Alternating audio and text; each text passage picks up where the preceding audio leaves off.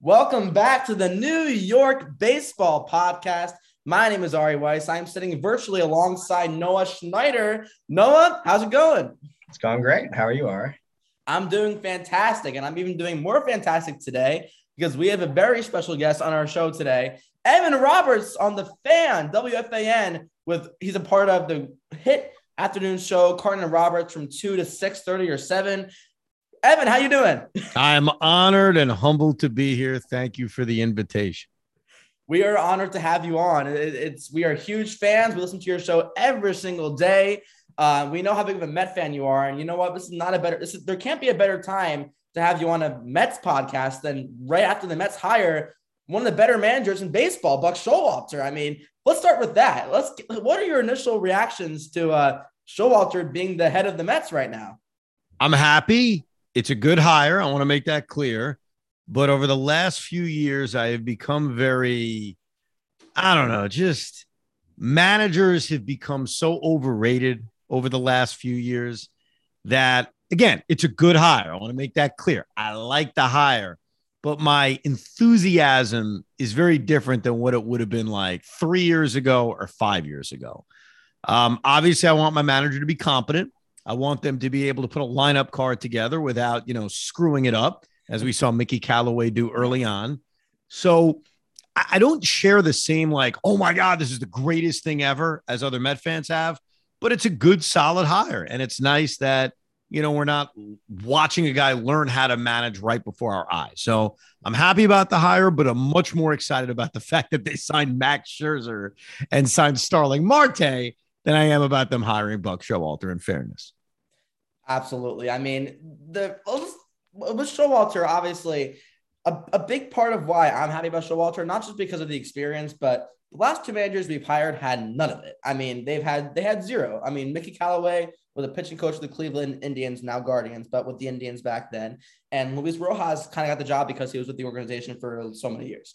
But to hire someone who has this much experience just so cool. And Noah, what do you think about that? No, I, I, think it's a good signing. I think, I mean, he has a lot of experience. I mean, I mean, do you really, I mean, I know like the managers, do you think they have like virtually no role nowadays? I mean, well, I know like upper management, like what do you think? Like the role of the manager, is it really like zero or you think there's some sort of role? I, no, they, they definitely have a role. I think the biggest impact a manager has is in a way in which none of us can calculate. And that's how they run a locker room and how they, kind of communicate with their players. And I think Luis Rojas failed in that. You know, I thought one of the biggest mistakes Luis Rojas made more than any strategic move was when he was unaware about what was going on with the whole thumbs down thing. Mm-hmm. Mm-hmm. Like that to me is the most important thing a manager does. I mean, I looked at Joe Torre for many years with the Yankees, and I don't think anybody looked at him as an X's and O's genius. He was just the perfect guy in that room. So look, Buck's getting rave reviews from Adam Jones, from Manny Machado, even from Zach Britton, who yeah. Buck made a big mistake with uh, many years ago in the wild card game. So I think that's the most important aspect of a manager. But I guess here's the whole point when I talk about managers being overrated. If you take the best manager in baseball and the worst, I'm talking from a strategic standpoint, not the measuring that we can't measure of how you handle a locker room how many games in the standings difference do they make? And the answer is it's not a lot. I mean, you could be the most brilliant manager in the world, but the handling of bullpens, you know, is that really translating to eight more wins or seven more wins? So I don't think there's literally a way to calculate how much more a manager brings in terms of wins and losses, but I do think that managing a room matters. And that's the the area that we as fans have a tough time really calculating because there's no metric to define that. You know, there's it's just hearing what we hear about the way they run a room. But I thought Rojas's biggest mistake was how out of touch he was with that locker room. Yeah, and not just the thumbs down thing. I remember with Rojas, the lack of accountability he gave his players was was just hard to watch. I I couldn't even watch his post game press conferences. It got to a certain point where it was just like watching paint dry. Um, and another thing with Rojas that he did, I remember was I'm not sure if you recall Evan the uh, the fight between McNeil and Lindor with oh yeah the whole, oh, the whole rat raccoon thing, and uh, he was asked about that too, and he just said I don't know. He said literally said I don't know. Yeah, like, and look, he may have he may have just been saying that to us, but it also reeked of a guy that just wasn't aware of what was going on in his yeah. room. Yeah. And one thing about Buck Showalter, mainly from the experience that he has I don't think that's ever going to happen again. I think he's going to be fully aware of everything that's going on in that room. Yeah, that's good to hear. And just like to move on, obviously I'm a Yankee fan. Just asking about like the Yankees kind of managerial situation. I know most Yankee fans and me. I, I'm not thrilled with Aaron Boone, and I know they, they gave him kind of a three year contract. I feel like kind of Rojas didn't give him the accountability in those press conferences. So I'm kind of curious. What did you think about the Yankees giving Boone kind of three more years? I, mean, I don't, I don't, I don't think he was the biggest issue. I mean, just watching them every single day, watching them every single game. I never felt like Aaron Boone was the problem. I think he became an easy scapegoat because, you know, blame the manager. And, and I understand that, but that was a flawed baseball team. And the Yankees need to get better. They need to have more guys who put bat on ball. They need more left handed bats in the middle of their lineup. They need better starting pitching. Their bullpen got ravaged by injuries. And Zach Britton's not walking through that door next year anyway. And who knows what a Aroldis Chapman is as he gets older. And that's their biggest issue. So I think the manager and the whole debate about Aaron Boone became kind of like the easy thing to attack. But their big issue is they're flawed. Like that, that's their problem. Like, I don't think the manager was the thing that held them back. Like, you could take the best manager in baseball. I don't think that means the Yankees win the AL East. I don't think it means they win the AL wild card game. Look, if Gerrit Cole isn't going to be Gerrit Cole and you're going to be trusting Andrew Velazquez to get big hits for you, you know, you're not going to win. I mean, all you got to do is look at that Yankee team going into that wild card game. Gerrit Cole stunk and their lineup was pathetic. Was that really Aaron Boone's fault? To me, it wasn't. No, definitely not. Another thing yeah. with the Yankees, I remember uh, if, if, we go by position by position in that lineup, I mean, there's definitely some talent there, but there are some gaping holes. Like, for example, the shortstop position. I mean, right now, what would it be? Gio Urshela sliding in their shortstop? Noah. I mean, I don't even know who would be playing shortstop right now for the Yankees if they didn't sign anybody and they had to sign somebody. But there's one free agent out there that Yankee fans have been calling his name for all offseason. Andrelton Simmons. No, I'm just kidding. Carlos Correa. Do you think there's a chance, Evan, that the uh, Yankees spend their big money to get Correa for that lineup? I'll never, I'll never, I have too much experience, you know, watching this team and watching how they conduct their business.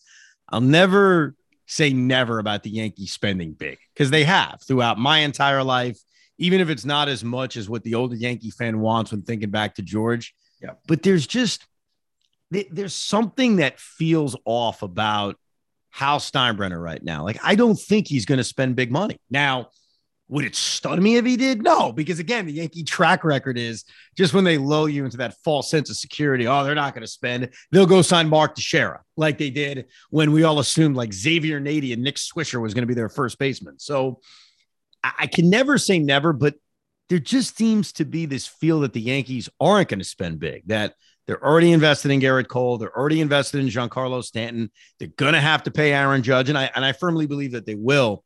So if I was a betting man, I'm not. But if I was, I would lean towards no, that they're going to go more stopgap at shortstop. They're going to wait on the young players that they have, and they're not going to end up with Carlos Correa. That's the way, at least, it feels to me right now when this lockout eventually ends. Yeah, just to point out the lockout. I mean, obviously, I'm just curious. Like, what is your prediction about the lockout? I mean, do you think we'll see spring training? You think we'll be March 31st opening day? Like, what's your prediction about? I, I think we're all way too calm about this. Like, I think we're all just thinking, ah, it's December, no big deal. We're distracted. We're gonna do that in January too. And I think right as February starts, we as diehard baseball fans are gonna start to get nervous. Mostly Met fans because we have more to look forward to. No offense. We're gonna start to say, "Holy, like, what the hell's going on?" And if I had to predict, I think this is going to go right into mid to late February. I think it's going to delay the start of spring training, but I think eventually they will make a deal that just pushes things back a few weeks. We do get an opening day on time, but I do think it's going to scare us. Like, I think there are going to be some moments. If you remember back to 2020 when they were negotiating the abbreviated season, there was a moment where it looked like there wasn't going to be a season, where they just weren't going to agree on anything. So I think we're going to get a scare. Now, there's going to be a moment mid February we're going to look at each other and say, Holy Matt, they're going to F this up. Like they're not going to start the season on time. And then I think eventually they will settle. So I'd go with like a late spring training start. I can obviously see that. I mean, I don't think, I think that there's not going to be a 60 game season like there was in 2020 because of a lockout, because that was just an unprecedented issue with COVID and everything. But I definitely can see a delay to spring training. But I kind of wanted to wrap back around because we didn't get to finish our conversation about um, the Mets signings. And you already mentioned Evan in the show, Scherzer, that was the icing on the cake to a dream offseason for the Mets. Uh, obviously, they got Max Scherzer for that three-year monster deal, biggest AAV in MLB history. They got Starling Marte, a bona fide star in center field, demand that, and shift Nimmo to left. They got Mark Canha, who's an on-base machine. The batting average is pretty low, but the on-base percentage is super high with him. And Eduardo Escobar, who's got sneaky pop. I mean, he had 28 home runs last year. I believe he had 38 in uh in 2019. But Evan, out of all these signings, who are you most excited for? And I know you're gonna say Scherzer, but other than Scherzer, yeah, no, it's. I'm always partial to starting pitching. Like any debate I've ever had about Met free agency, going back to John Lackey's free agency. I don't know why that jumps out at me. I always want more starting pitching.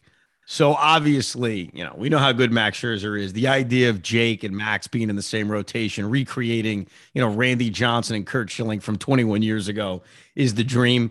But it's Starling Marte because the Mets haven't had a real center fielder, a real everyday 140 game center fielder since Carlos Beltran, when you yeah, think about it. You know, yeah. You could try to rationalize Angel Pagan and Juan Lagares and even Brandon Nimmo. Brandon Nimmo's had a tough time staying healthy. Like, I don't think he's ever played more than 100 games in center field in a season yet for this team. So it's been it's been a decade of looking for a legitimate center fielder. And while Marte is getting a little bit older, and it'll be interesting to watch him every day and see what he is defensively at this age because I have a tough time trusting the defensive metrics as a real good indicator. Your eyes are going to tell you. We're going to watch this guy every day. We'll know what kind of defensive player he is.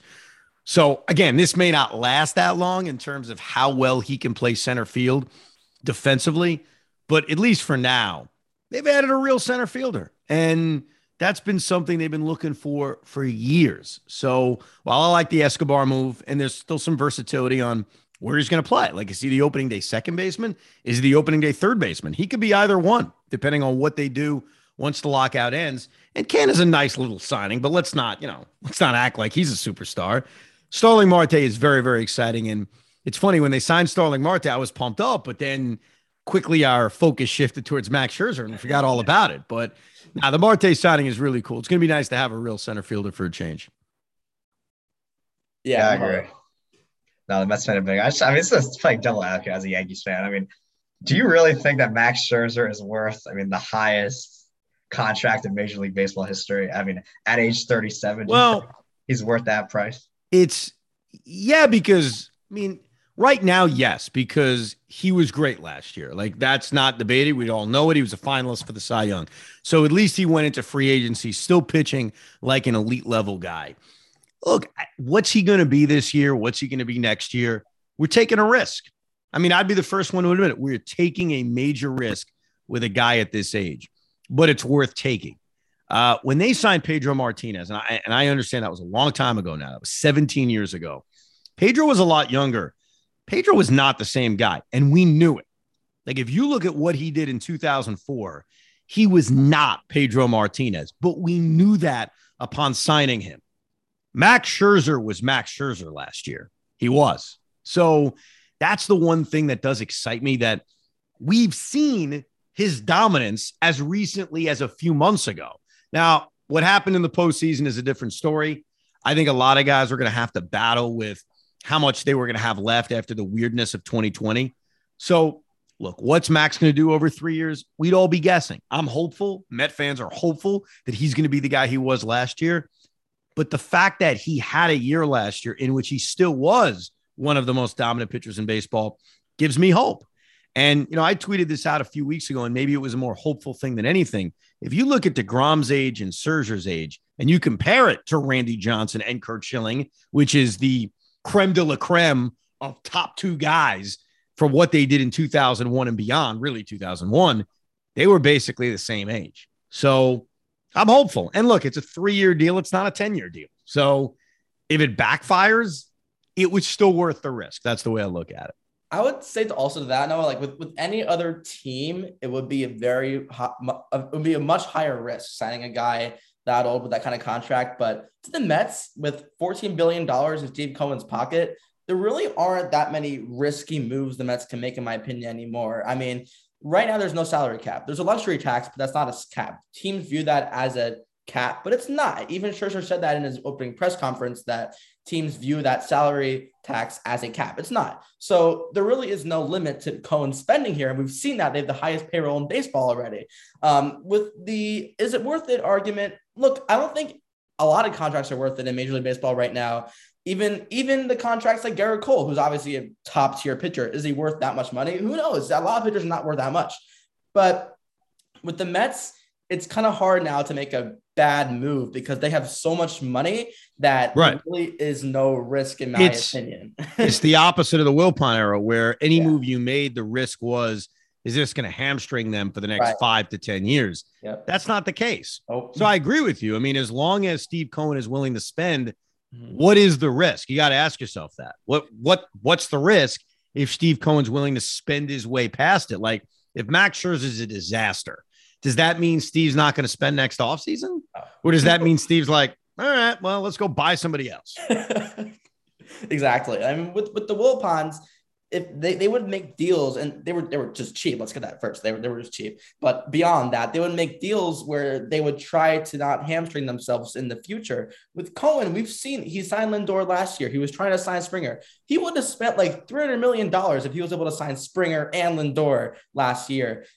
Scherzer, Marte, all these players. The Cohen has no limits. He is like a Steinbrenner with Twitter. That's what I think of Cohen as right now. Um, and there's really no limit to that. And I also wanted to point out about Max Scherzer and Evan. You mentioned that there's also not a big risk here because he was Max Scherzer prime last year. In 11 starts with the Dodgers, he had a 1.98 ERA. I mean, that that is unbelievable. He was great. He was I mean, great.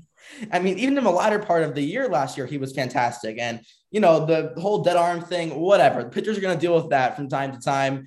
I this this signing, in my opinion, has to be, in my opinion, it's even bigger than Lindor because like when you traded for Lindor, that was the big move. I feel like the bigger move was trading for him and signing for him because once you traded for Lindor, everyone kind of knew they were going to sign him because you gave away some key players in that trade. But with Scherzer, they just went out and gave him $43 million a year just straight up. And I was like, oh my God. it, w- it was the first time that he really Steinbrenner things. Yeah. Like there were guys um, who didn't want to come here. CC Sabathia, I don't think initially wanted to come here. And you pay someone enough money, they're going to want to come here. And Max Scherzer was the unreachable star. Because I remember during the trade deadline last year, we heard he doesn't want to come to New York. He doesn't want to be here. Who the hell would play for the Mets? and yeah, the Mets had to blow him away. I think we all fully acknowledge that. But that's the cool part. The cool part is the Mets did blow him away. So I think what's so cool about signing of Scherzer is that it never felt realistic, even like the day before it happened. And it was a real, for the first time, our welcome to being a different Mets universe. Because you're right. Look, they traded for Francisco Lindor and they did give him a lot of money, but we've seen that before. Mm-hmm. You know, we, we've seen that. That's not welcome to being a right? new, new Met moment. Yeah. I think signing Max Scherzer and paying an absurd amount of money and getting him to come here, that was like our first, wow, we're sort of the Yankees kind of yeah. moment. I agree because like Ari and the Mets always say like, oh, the Yankees always buy their championships, they buy their players. They no, um, they shouldn't know, have said that. Now it seems like it's, it's totally flipped, like 180. Now the Mets are like the Yankees. It's, it's crazy. I, Met fans should never have said that, and I take pride in this. Even dealing with the Yankees in the late 90s, which was tough in high school, I never would make that accusation against the Yankees because you just never know. And now that the Mets are buying a bunch of guys, I don't need anybody telling me you're buying a championship. Give me a freaking break. I win a championship. My team wins a championship. I don't care how it happens. Like it, it doesn't matter how it happens. Just win. No, I take it back. take it back. but yeah, with another point I want to make about um about these Met signings, um, especially with Mark Canha. Now, obviously, he's no superstar. Let's get that. He's not a superstar by any means, but we signed him, I think it was like what, $27 million over two years, a cheaper deal. He's got like a 358 on base percentage in like the past two years. Like that is very high for a guy who hits like 240. Um, and I can definitely see him playing every day. Now, my dad thinks otherwise. My dad thinks they should go out and get someone else like Kris Bryant to play left field every day. But I can definitely see Mark Canha playing left field every day. Evan, do you see a Canha being like an everyday player at this point, or do you think the Mets go out yes. and get Bryant? Mm-hmm. No, I, I think that the intent is he's going to be an everyday player. Okay. And let, let's say Kris Bryant, because I think Kris Bryant's going to be the new, hey, the Mets should go get him. Yeah. If the Mets sign Kris Bryant, I think it means they're trading Jeff McNeil. Yeah. I think it means they're probably trading Dom Smith. So even if they did sign Kris Bryant, I don't think that means Mark Canha as a fourth outfielder. I don't think you pay Canha that kind of money without the idea of him being an everyday outfielder. Plus, Baty's coming up. And when he comes up and potentially takes third base, that's when Kris Bryant could shift to the outfield. I think it's a part of why Kris Bryant makes a lot of sense. I think most of us are in the same spot. We'd love to have Kris Bryant, but considering what they've already done this offseason, we're not going to, you know, freak out if they don't get it, you know? We're getting greedy now. I mean, I want all the players. I mean, well, they need they need more pop. Let's be honest. Yeah. Like if we're looking at this Met team, they're not perfect. I mean, it'd be insane to say they are. Are they going to be able to score enough runs? That was one of their biggest issues this past year. And look, one of the things that can change that is Francisco Lindor having a better year. But they did just lose Javier Baez. Michael Conforto was not walking through that door. Mm. Obviously, you need James McCann to be better. You want the same production out of Alonso. Then you look at Canha and Escobar and Marte. It does feel like they need one more bat if we're being fair. Uh, the, the future of McNeil and Dom Smith are weird right now. I think they're trying to trade them. Now, I don't know what they're looking for. I don't know what kind of deal it's going to be, but I I'd be surprised if both McNeil and Dom Smith are on the Mets roster opening day 2022. And by the way, keep this in mind, even during the lockout, GMs are talking trades, which I think is fascinating. Like you can't talk to agents, you can't talk to players, but there's nothing stopping Billy Eppler from talking to other general managers about trades. So we'll see. But I, I do think that come opening day, Mark Canha is the every everyday right fielder. That makes sense. And and I, you kind of touched on three players that I want to talk about too in Dom Smith, Jeff McNeil. I want to throw in JD Davis there because I'm currently in the process of writing something for Mets website called Rising Apple about these three players who I think will be traded when the lockout ends. And the three players I'm writing about are JD Davis, Dom Smith, and Jeff McNeil. But if there's one guy in that pack of three that I did not want to trade and I would rather keep is Jeff McNeil because of his because of his just his numbers that he's had over his career. I mean, he he had a down year last year, but he's still a 250. I mean, like it wasn't like he was garbage. Like he still he still hit a fairly high average. The two guys I would try to trade and try to get some prospects back for, and maybe open up Kris Bryant or Dom and JD because JD, yes, his bat is super nice, but he does he cannot field a ball to save his life. JD Davis at third base, and Dom he had a good 2020, but that's about it we've seen from him so far. Evan, would you rather keep McNeil out of those three, or is there like another guy you say no? I want to keep well, that. You know what makes this so complicated? A, a, lot of it is well, what am I getting for each guy? Mm. You know, what am I getting prospects? Is there a package deal where I'm getting you know a veteran starting pitcher? So I think what makes it so difficult sometimes to answer those questions is, well, what am I getting back? Now, in terms of who I value most as a player, I completely agree with you. It's Jeff McNeil. We've seen more from Jeff McNeil. Mm-hmm. First of all, he offers great versatility. He can play second, he can play third, he could play the outfield. I don't think he's terrible defensively at any of those positions. And it's tough to forget how good he was offensively mm-hmm. in 2019. You know, it's it's tough to just kind of like throw that out the window and think of just Jeff McNeil as the 2021 guy. So, yeah, if I'm power ranking the three guys, McNeil would be one. Dom Smith would be number two, especially with the DH probably coming to the National League. I think he's a real slick fielding first baseman. As much as Alonso's improved defensively at first, you give yourself some options with Dom's ability to play over there. And, and yeah, I mean, you hit it with JD Davis. He's he's not very good defensively. Can he be a kind of a solid right-handed bat off the bench, sure. But we're also looking at a new world now where if there is a DH, the bats off the bench are used a lot differently than when there was a pitcher hitting. And you're looking for that big at bat in the sixth inning, or you're pinch hitting for a pitcher in the eighth inning. Now it's like we're an American League fans, like we're Yankee fans. Okay, who in this everyday lineup are you pinch hitting for? And there's a few guys. I don't want to act like James McCann shouldn't be pinch hit for late in the game but it just becomes different. I think the way you construct your roster, you kind of think differently about it, knowing that there's a DH. So a lot of it has to do with what I could get back. But if I'm, you know, power ranking the three guys, I would definitely go McNeil one, Dom two, JD three. Talking to Evan Roberts from the fan and Noah. You've been waiting there. I want to touch on this now. The Yankees, they have some stuff to do. Noah, I want to ask your opinion right now about what they should do because so far this offseason, they've done pretty much three things, right? They've brought back Aaron Boone, which we touched on earlier in the show. They signed Luis Rojas to be their new third base coach, the superstar third base coach, Luis Rojas. And they also signed Jose Peraza, who had a big home run off Josh Hader this past year. Let's not forget that. That was a legendary moment. Peraza but, was good. Peraza was good.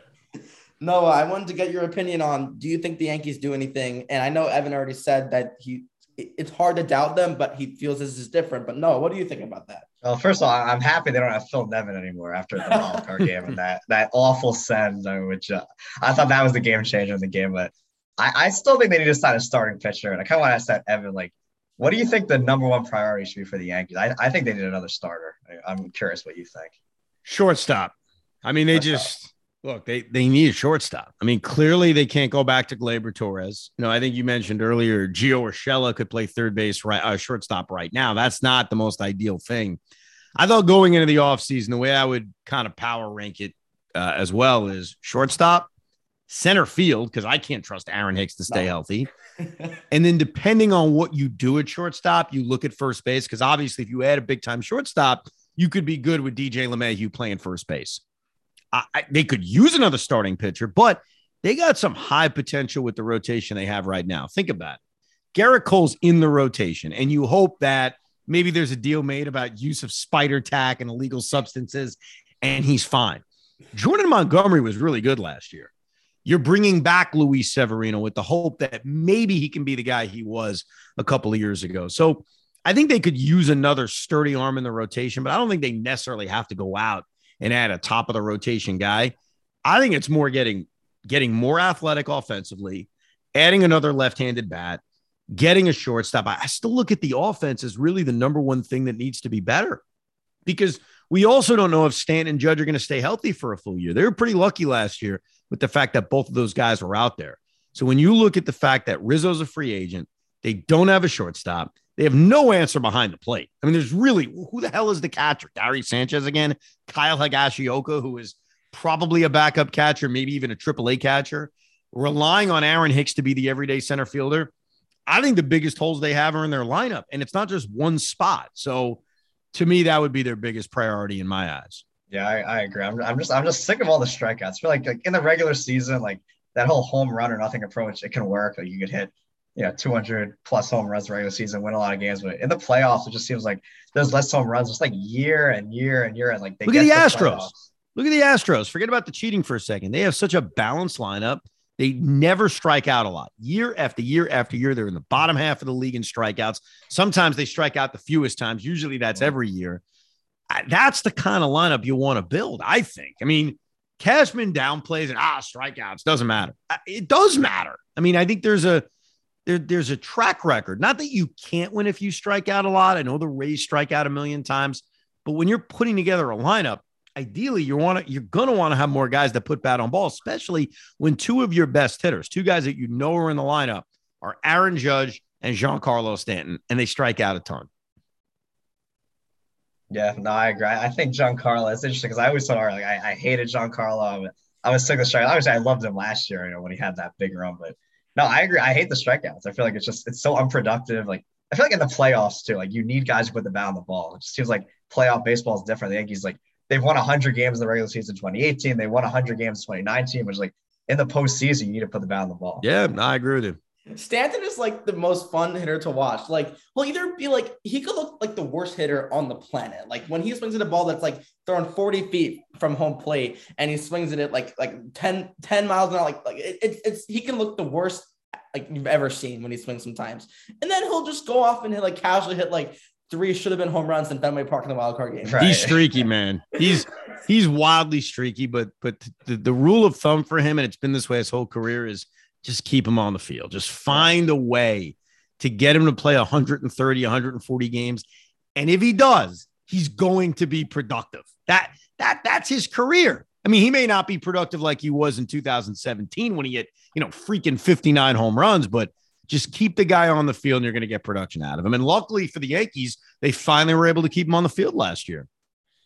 A couple more things I want to hit on this. I have this in the back of my mind. So I don't know if you saw this the other day. I've been on SNY, but there was I think it was baseball night in New York, and Todd Zeile made a comment about Marcus Stroman about him being so and so divisive in the clubhouse, and obviously Stroman's got his he's on Twitter a lot. That's an understatement, right? Marcus Stroman. Uh, he uses he uses Twitter a lot, and he does happen to have some of these altercations with beat reporters and and writers and things along those lines. And and Todd Zeile said it last night on um, BNNY that Stroman is divisive in the clubhouse, and obviously the Mets they were trying to get pitching this offseason. I feel like the Mets were looking at every other guy. And I, I think I, I was listening to the fan today, and I'm, I'm not sure who said. I think it was Sal Licata who said this. Um, I think it was like a it was like a noon, which would have been Licata, right? Um, he said that the Mets were looking at pitching this offseason and that the only guy that he didn't hear the Mets looking at at all was Stroman. They were looking at Robbie Ray, they were looking at Kevin Gausman, Max Scherzer, um, Carlos Rodon. And the only guy they weren't looking at is the guy that they had on their team in 2021, who was like arguably the best out of any of their pitchers, Marcus Stroman. So is that actually an issue with Stroman, his divisiveness, or is that just blown well, up in the media? I, first of all, I, I like Todd Zeile, but it, it, really pisses me off when you make that comment now. Mm-hmm. Like, who cares now? So Marcus Stroman's a Chicago Cub. The Mets clearly didn't show any interest in him. Are you telling me Todd Zeile didn't know about that till yesterday? That Marcus Stroman is a divisive figure in the locker room? You could have said that a month ago or two months ago. I don't know what kind of figure Marcus Stroman was in the locker room. All I can do is look at the way the Mets approached this offseason, and they clearly didn't have any interest in bringing him back. And considering how productive he was and considering the contract he got, then yeah, it's definitely a fair conclusion to come to that the Mets know him best and they didn't want him back. But I, I just, I, it always annoys me when that comes out now. Like, I don't, I don't love the idea of killing a guy when they're gone you got something to say about a guy, you know, say it. You Could have said it two months ago. So, yeah, clearly based on the Mets' actions, they didn't have an interest in bringing Marcus Stroman back. Um, and they know him best because they knew him in that locker room. And, and clearly, not just to pick on Stroman, it does feel like the Mets want to change the locker room. Yes. Uh, which is part of why I think Jeff McNeil's gone. And that's not a knock on Jeff McNeil, but what did we talk about earlier? He got into a fist fight with Francisco Lindor who's not going anywhere. he ain't going anywhere. So it does feel like the Mets want to change that room a little bit. And yeah, it's obvious based on the rumors that were there and not there that they never really had much of an interest in bringing Marcus Stroman back. I do think it'd be nice to add one more starting pitcher instead of trusting David Peterson or Tylor Megill to be in the rotation. Um, so it'll be interesting to see how expensive they want to go and what kind of level pitcher they want to add behind the four guys that are locked into a rotation spot Jake, Max, Carrasco, and Taijuan Walker. This is a random tangent, but Evan, when you said, and I couldn't agree more about bring something up now, like after the fact, should have been put up long ago. That reminds me of in 2017 when the after the or not in 2017 in 2019 or whenever the Astros cheating scandal came out. Um, and the person who kind of blew all of it up was Mike Fiers, right? And he was on right. that team in 2017, and he didn't say anything until he got his ring, right? That's what it kind of reminds me of. Like, why not say anything then? Like, why didn't Todd Zeile or whoever was behind the scenes bring it up in their faces then? Well, it's it's because it's also like a non-story now. I mean, to yeah. say it now, well, Stroman's a Cub. Yep. The Mets moved on. Well, it's it's easy to say that now. I was actually going to bring this up on the air, so you reminded me. I never got to it. show Craig and I did on Monday, but it, it just annoyed me. And I, I got nothing against Todd Zeile. I like Todd Zeile, but it's like, mm-hmm. dude, did you just find out yesterday that Marcus Stroman was a quote divisive figure? That you just if you just found that out yesterday, okay, fine. But I have a tough time believing that's how it occurred. You know.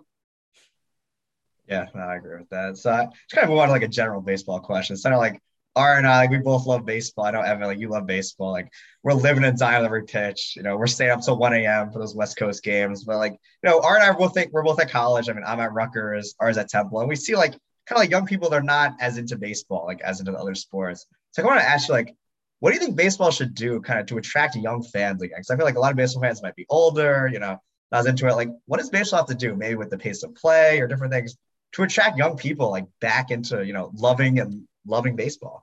It's tough. I mean, I think speeding the game up would certainly help. I mean, I'm not that old, but when I was a kid, games were not three and a half hours. Right. And I'm not, you know, 80 years old talking about like the 1940s here. I mean, in the 1990s and the early 2000s, the games moved quicker. So I think that would help. I just think we have to accept that even since I was a, was a kid, baseball has become very, very regional. And so I, I don't know what you can do. Like I could sit here and tell you, market the stars more, make everybody see Mike Trout all the time.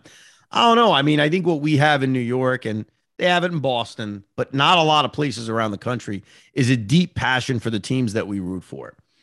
And look, I can't speak for you guys. I know I love all baseball, but a lot of Yankee and Met fans just want to watch the Yankees and the Mets. It's not like the NFL where they're going to watch any game that's on TV. Again, there are some baseball fans who watch everything. I acknowledge that. But even in New York, where we're so diehard, we're diehard about our teams. You know, we're not glued to the Atlanta Brave Houston Astro World Series. So I think just that's the way baseball is. It's become such a regionalized game. But I think for those that do watch it, the ones that are kind of on the fence, speeding it up would really help because the game has more downtime than ever before. I've actually studied this more than I should. It, it's slowed down because there's just there's 30 seconds between pitches. There's 40 seconds between pitches. And that's not the way it used to be. So pitchers are taking much longer, and it's usually bullpen arms that are doing it. So I think if you put a clock in and said, look, you got to move, you got to throw that baseball every 15 seconds, it would do wonders for the pace of play. And I think it would change the game in a positive way. Yeah, and that definitely is a valid point. And another thing I just thought of off the top of my head, because no one I've had debates about this a lot, or not not debates, we, we've agreed on it actually right now about the robotic strike zone and whether we not we want mm. that in the game. I don't want that in the game. I'm okay with replay, but I don't want a robotic strike zone back there because again, I I know a lot of people are going to be like, well, why don't you want to see the right call made? I like the manager umpire altercations. That's entertainment to me. I, I, I mean, obviously you don't want your team to get screwed, but it's just, it's just part of the game. And what do you think about that, Evan? Do you want yeah. the strike zone? Or? But you, you know what? I, I, tell you why I'm okay with the robotic strike zone. Okay. um, as long as and look, in fairness, we need to see how it's executed, how accurate it is, if it works, right. all that. Remember when uh, managers used to argue with the first base umpire on a play at first base. well, we don't have that anymore yeah. because we have replay. So how can you really argue? Do you really miss that? I mean, that's what I would ask you. Is it really that big of a deal that we don't get to see a manager, you know, Lou Piniella and go crazy and throw up, you know, dig out home plate and throw it? At the end of the day, as entertaining as that may be, I want them to get it right. That's truly what I want. I want the calls to be accurate.